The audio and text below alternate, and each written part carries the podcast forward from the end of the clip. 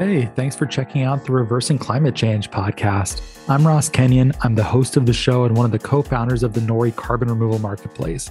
Let me tell you a little bit about what this show does and who it is for. Climate change is an enormous topic. You probably know this because you care enough about it to listen to a trailer about a podcast. There are countless intersections and more than we could ever hope to cover. We've historically focused on carbon removal companies and policy because that's just in our DNA. And those working to actually pull CO2 out of the atmosphere and store it in some way, you know, it's an attractive new set of technologies that is immediately grabbing, at least it was for me and my colleagues. There are many ways to do this, whether that's through machines, industrial methods, or more ecological ones like farming or kelp. There are also cool hybrid approaches that are being developed as well. So we're certainly interested in that. And there's so much happening in carbon removal now that truly it's a full time job just to keep up with the sector.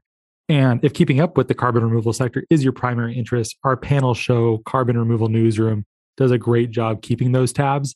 And I would highly recommend you check it out and subscribe over there. My colleague Radhika Moolgavkar, who's Nori's head of supply and methodology, leads that, and it's a great panel show.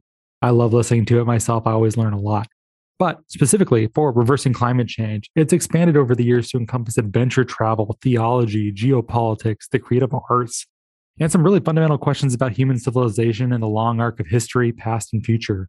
Should we become an interplanetary civilization? Was settlement and agriculture even a good idea? You know, little tiny ideas worth discussing, one might say. So I'm recording this at the beginning of the third season that we've done. And here's what I see us focusing on moving forward. Nori's carbon removal marketplace is blockchain based, and historically we have focused much more on the climate side of things than on crypto. This season, that changes. This year, our goal is to launch the Nori token. So we're going to explore a lot more issues related to blockchain, cryptocurrency, and Web3 in general. I've also become quite interested in foreign policy and the shape of future conflicts as it pertains to climate, among other things. So I'm sure there'll be some shows on that. And who knows what I'll be interested in the rest of the year. Uh, that's one of the fun parts of my job is I kind of get to make it up as I go and find these connections.